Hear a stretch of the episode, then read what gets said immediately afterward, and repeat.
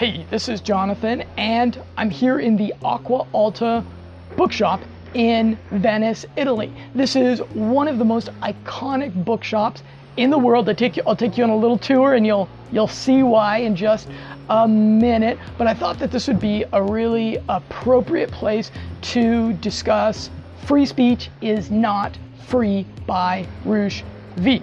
So this book begins with a treatise on free speech by Quintus Curtius.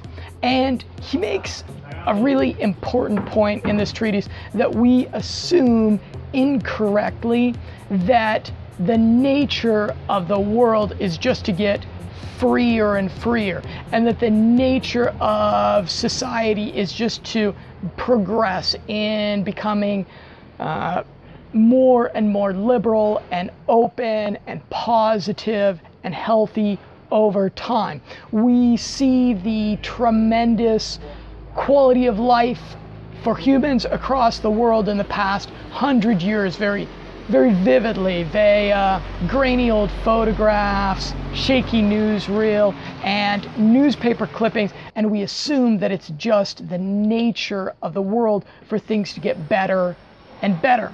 But Quintus warns that progress is not our birthright.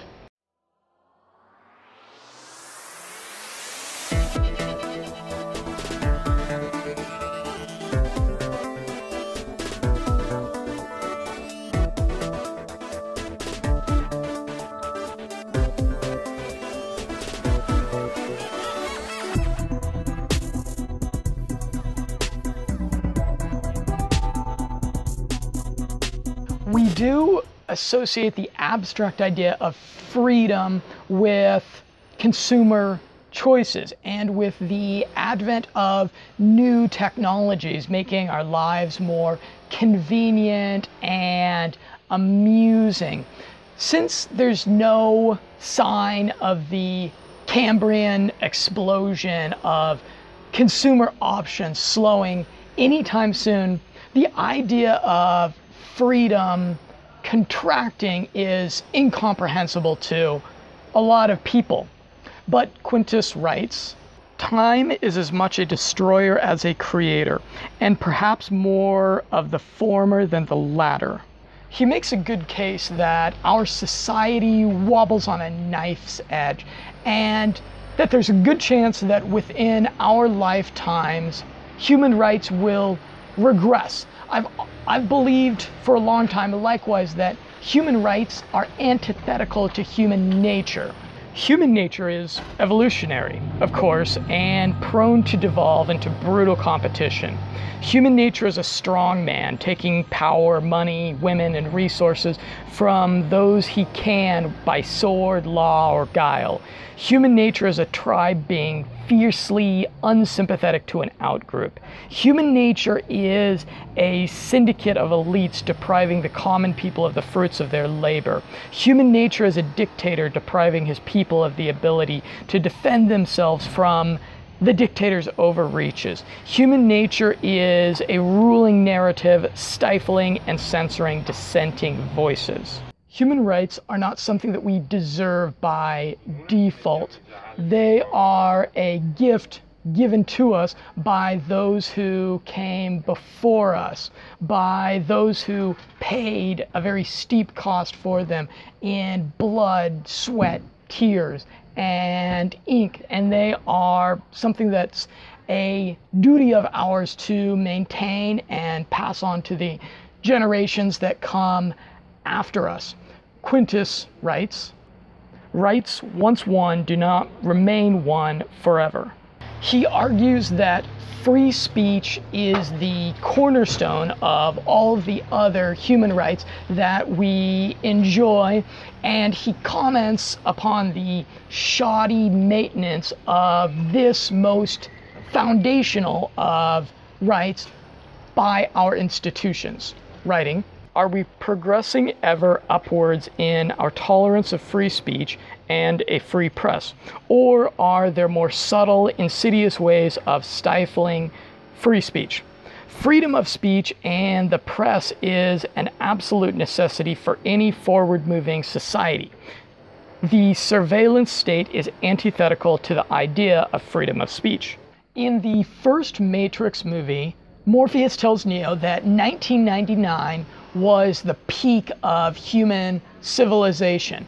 And then after Neo takes the red pill, he discovers that while technology has advanced exponentially, he discovers that human freedom has been snuffed out nearly to the point of annihilation. And this is an analogy so apt for the delicacy of freedom of speech that this movie became the metaphor for men that are choosing to rise above their visceral desires and whims and revulsions to grasp the true fleeting nature of freedom.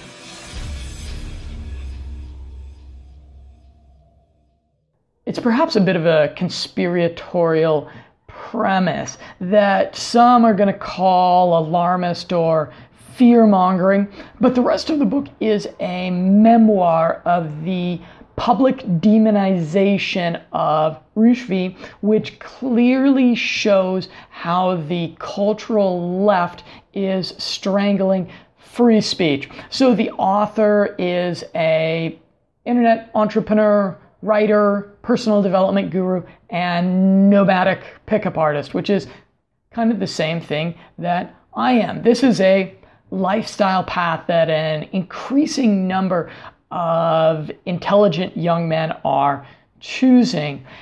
And I'll say that this is because men have a evolutionary motivation to spread our seed, to spread our genes. And in the modern world of budget travel, it's increasingly appealing to chase the skirts that lie beyond one's national borders. And men also have a motivation to build something.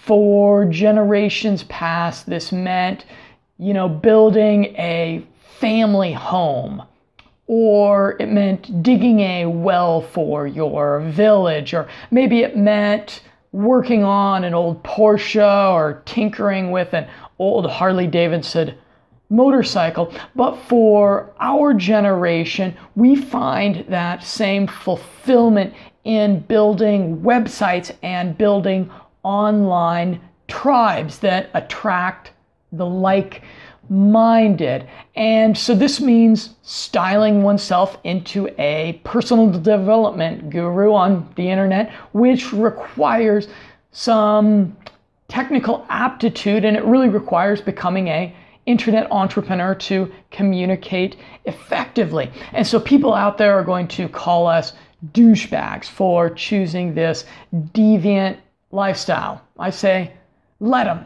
But it's human nature to try to figure out ways to maximize hedonism while minimizing labor, and all those people calling us douchebags would be doing the exact same thing given the option.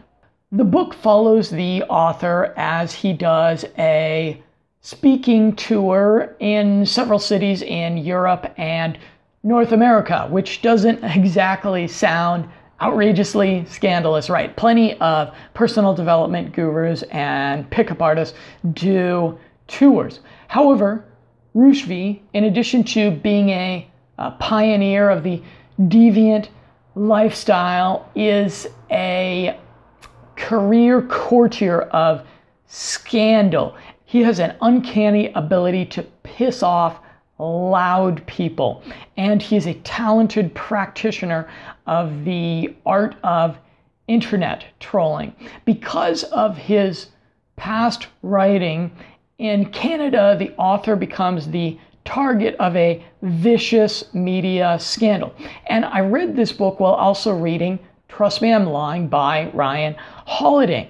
And the Canadian outrage is a quintessential case study of how the fake news that the media manufactures becomes self fulfilling prophecies that manifest as violence in the real world.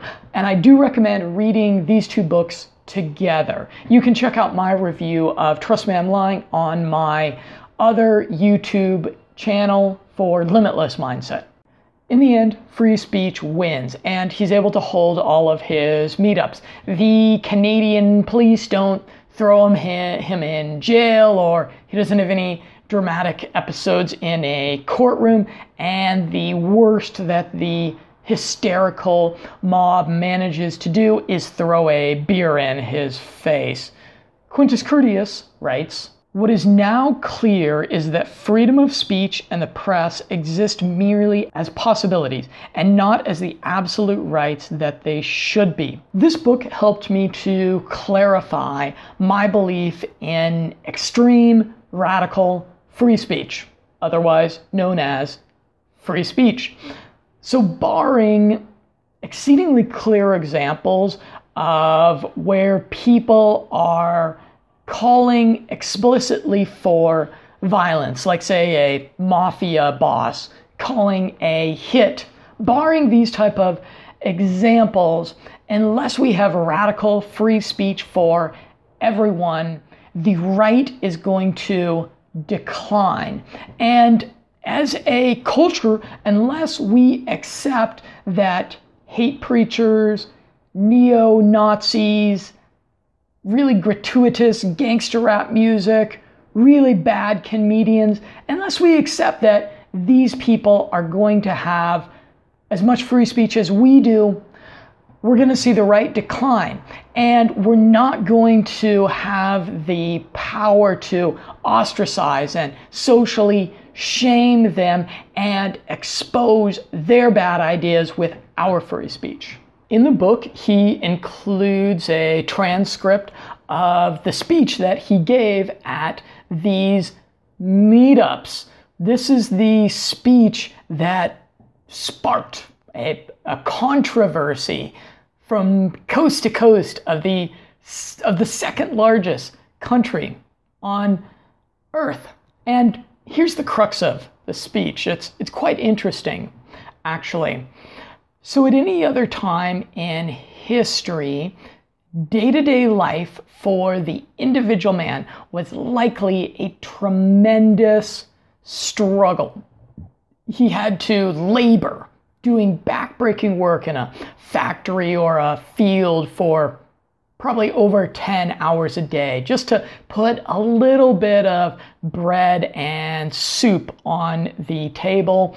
He was in constant mortal danger of the tribe from over the next hill invading his territory and killing him. And his his freedom of vocation and recreation was extremely limited to just a couple of options.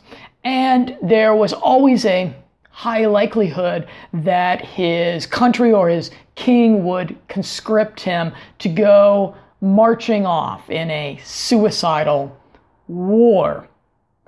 Fast forward to modern day, and we see just a complete stark contrast to this in a man's life. We suffer from diseases of superfluous comfort, and we have decision fatigue from choosing in between so many different enjoyable ways to spend our time. And out of boredom, we invent risky sports and hobbies to participate in, right? But there was one thing that was exceedingly easy for the man of the past to do, which was courting and marrying a good wife. The hardness of life created all of the incentives for women to be very feminine, virtuous, and loyal. And women who didn't marry a similarly virtuous and hardworking man at a young age literally didn't have a good chance of survival. But there was one thing which was very easy in contrast for the men of the past to do, which was finding and marrying a good woman. The hardness of life created all of the incentives for women to be very feminine, virtuous, and loyal.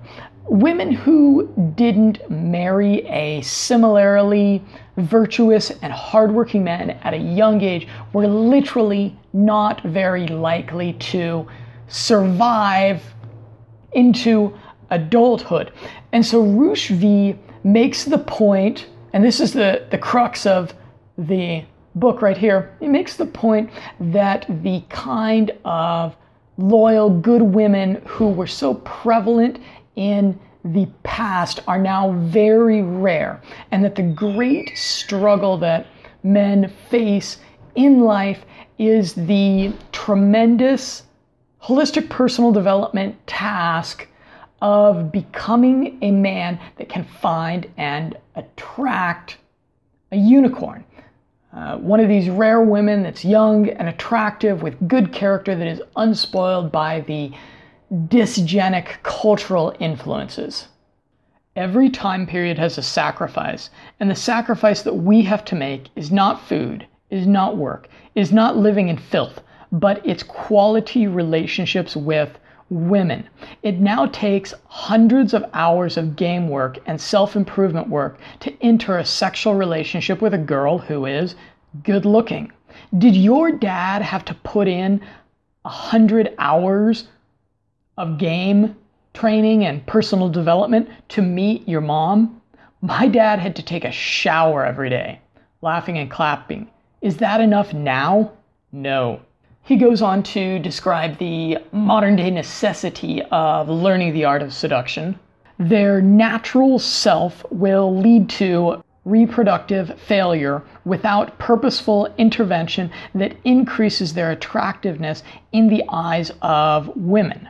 Game is a collection of socially based tactics and reproducible behaviors that increase a man's sexual attractiveness to women.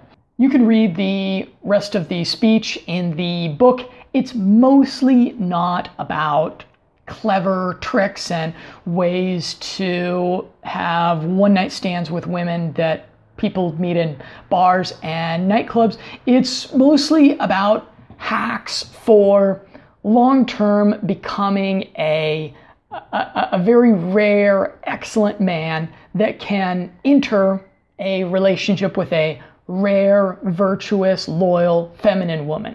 That's it. That's the secret sentiment communicated at these meetups that so many people in Canada did so much so ineffectively to prevent from happening. You may disagree with this sentiment. I'm not sure if I'm 100% on board with it either. But if you think about it, it's really a quite useful message. It's a call for personal development. It's a call for adapting oneself to the cultural challenges that you face. It's a call to rediscover the visceral human experience of being a man and unplugging from the technological and ideological matrix that surrounds us. And this brings me to a nuanced point, which is that there are false beliefs that can serve us very well.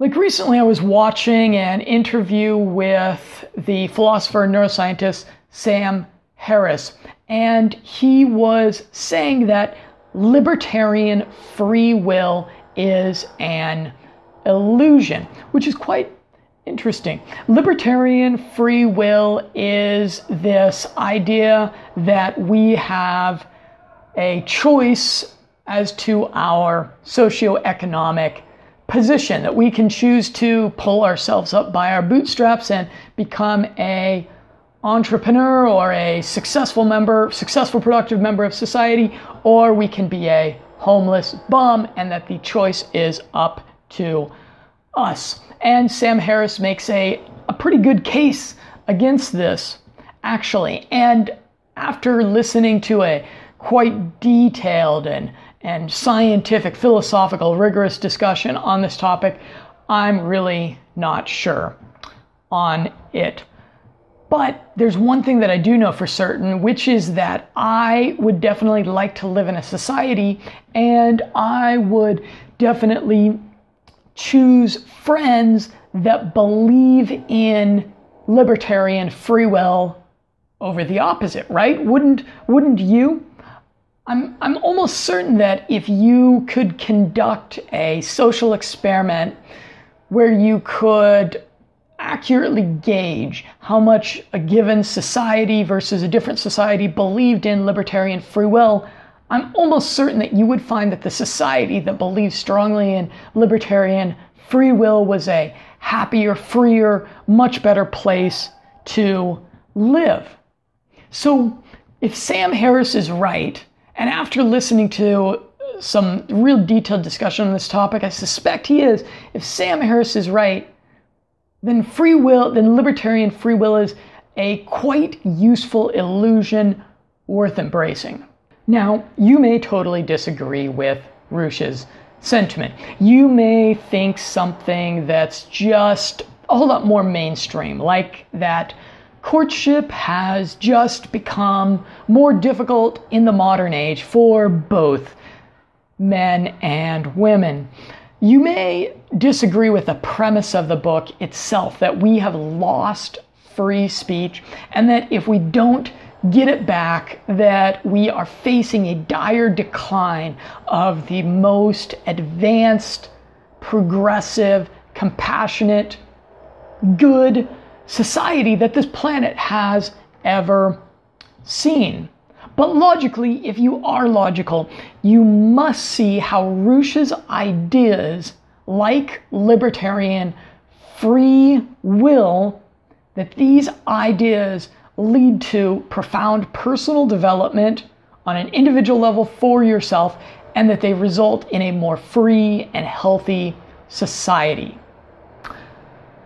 Or at least you will if you read this book, which I encourage you to do. Again, I'm Jonathan, and I encourage you to subscribe to this channel if you found this book review interesting and insightful.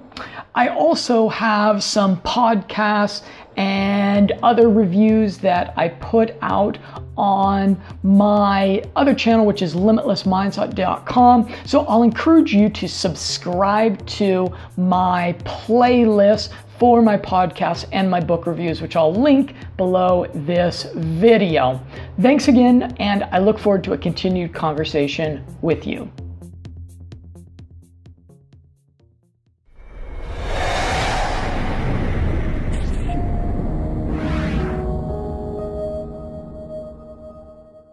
This video series is going to present some cutting edge biohacking techniques and techniques